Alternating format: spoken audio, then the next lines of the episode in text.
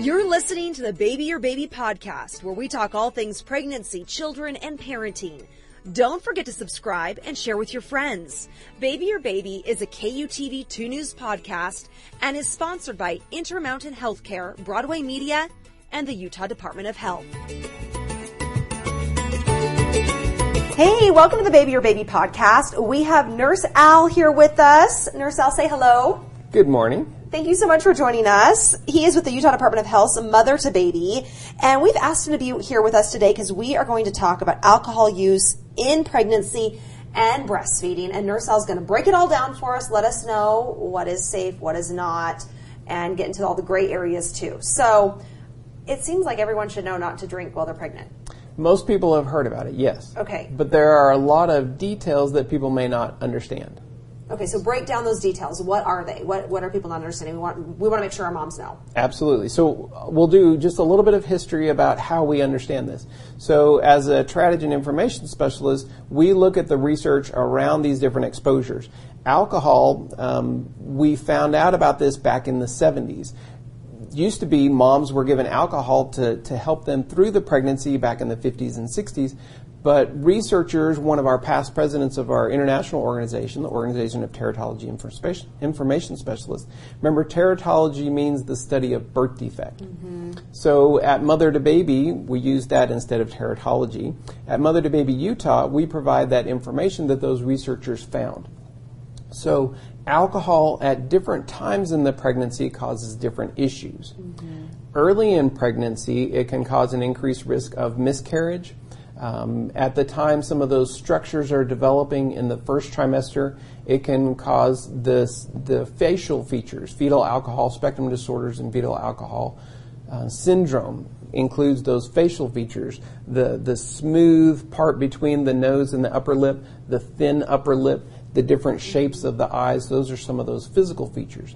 It can also increase the risk for heart defects, um, short stature, spinal defects, those problems. So that's early in the pregnancy, in the first trimester. If mom is drinking later in the pregnancy, when the brain is developing, it can cause increased chances for uh, developmental delays, learning disabilities. And one of the key things that we see in some of those developmental delays is impairment of judgment.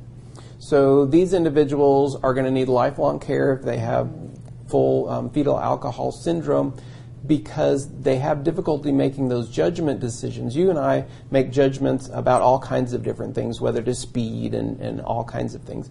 And these people don't have that judgment skill, so they generally end up in problems with law enforcement, may end up in jail, and those types of things. So it causes different problems at different times in the pregnancy.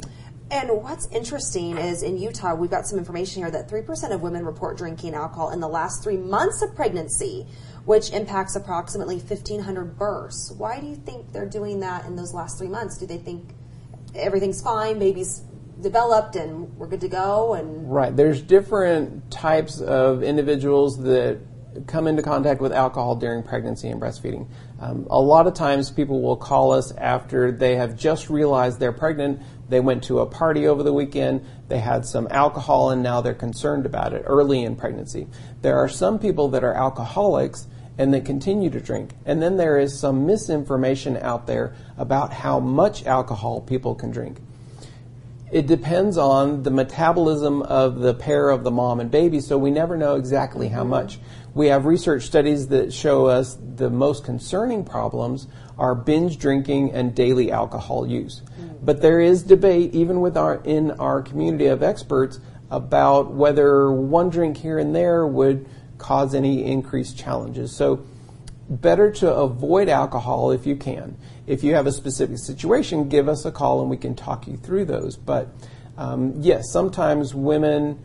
Uh, have that misinformation and are drinking a little bit during the pregnancy, and sometimes they're alcoholics and just can't stop. So we will provide information based on that particular situation. And yes, we do have those people that are exposed to alcohol in Utah. Mm-hmm. And yes, about 1,500 births. So we do see cases of fetal alcohol spectrum disorders. Yeah, and there's no safe level of alcohol use. Correct. Talk a little bit about some of the risks of alcohol use and what that includes. So um, we mentioned some of those specific uh, birth defects and developmental delays. Um, what we want mom to be aware of is that yes, she can prevent those. Um, those are lifelong things that are going to cause problems for a baby. And remember that alcohol exposure, just because you were exposed to it, doesn't necessarily mean that it's going to turn out with those birth defects the order of these birth defects is somewhere it, it, happens somewhere on the order of 10 to 40 percent for depending on the different one so not everybody that has that binge drinking or alcoholism is going to have these different birth defects but it is a greater increased risk if you're using those um, uh, different patterns of alcohol use binge drinking or daily alcohol use. And we know too that fetal alcohol syndrome a spectrum disorder affects up to five in 100 newborns, but it's difficult Correct. to diagnose. It can be. It is very difficult to diagnose. We have to see some of those. Remember, the spectrum disorders mm-hmm. includes fetal alcohol syndrome, the, the classic case. So the spectrum disorders are a large range of different things, including developmental delays without the heart defects. So within that range, there's a, a, a great area to have misinterpretation we need to know exactly how much mom drank. Sometimes mom doesn't remember her alcohol use or the specific, you know, binge drinking is over a certain number in a certain time period. She may not remember that, so we have less information to be able to make the diagnosis. So it's difficult to do that. And then some of these, for example, the, the changes in the eyes, mm-hmm. they are very particular measurements, and someone, a dysmorphologist, someone that that works with those kids with birth defects has to be very skilled at making those measurements to be able to get those correct.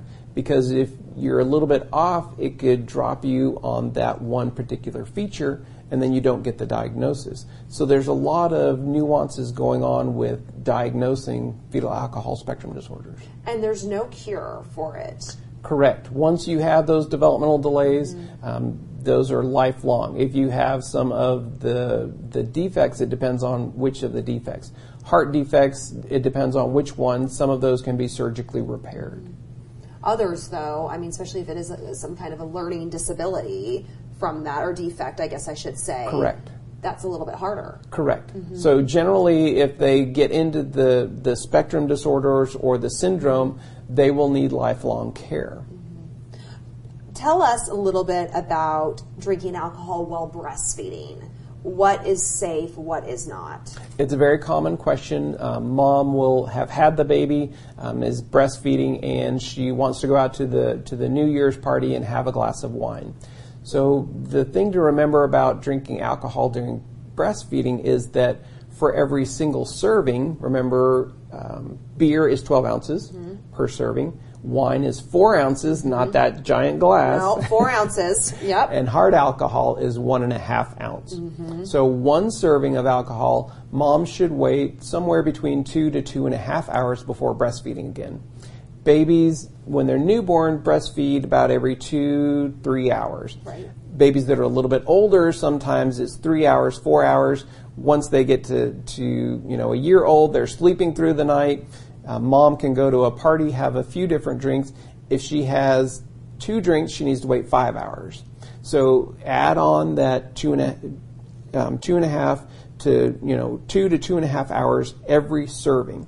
Okay, so one serving, mm-hmm. two and a half, two servings, five. Right. Just and as you're drinking, I mean, hopefully you're not going too crazy, but just remember that is the right ratio. Correct. Okay. And that gives time for the alcohol to be metabolized out of the body and mm-hmm. excreted. It doesn't concentrate in the breast milk, it doesn't stay in the breast mm-hmm. milk because the blood and the breast milk communicate with each other. It'll go back out of the milk into mm-hmm. the bloodstream and get metabolized out. So she doesn't, once she gets past that time period, she can breastfeed again. Mm-hmm. It doesn't stay in the breast milk. And that this is the time also too that if you need to pump in that time.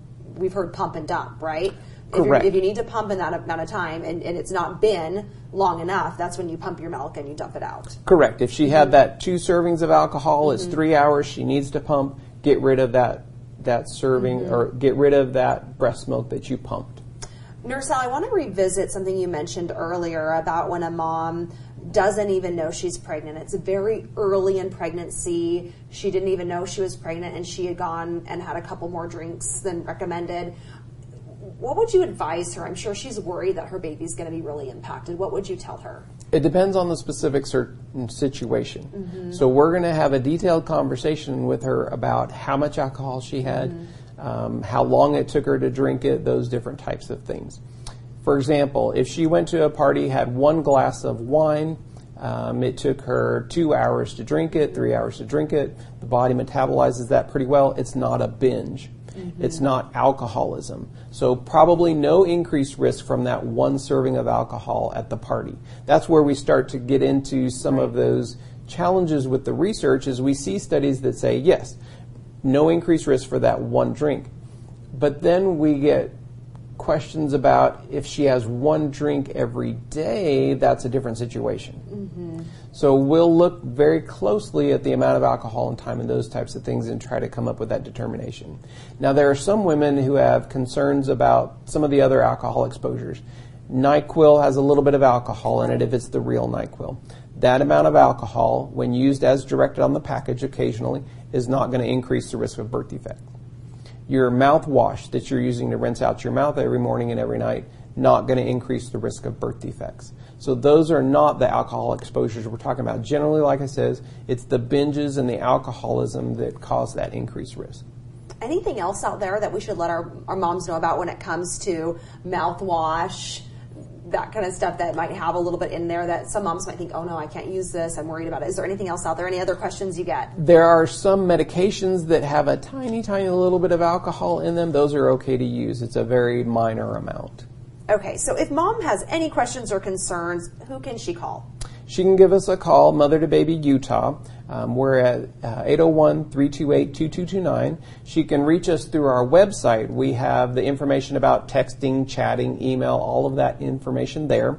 Um, we do have some fact sheets that are on the national website, mothertobaby.org, and those are linked through our local website. So we have different information. Um, there are a lot of nuances to this, so if you have complex questions, give us a call because it's harder to answer those over text and chat. Yeah, that's the best way to get the full scope and the, the right answer is to call you, discuss about, ev- talk about every little detail so that you can really help that individual. Absolutely. Okay, Nurse Al, thank you so much. Nurse Al is with the Utah Department of Health Mother to Baby. Thank you so much for joining us. Thank you.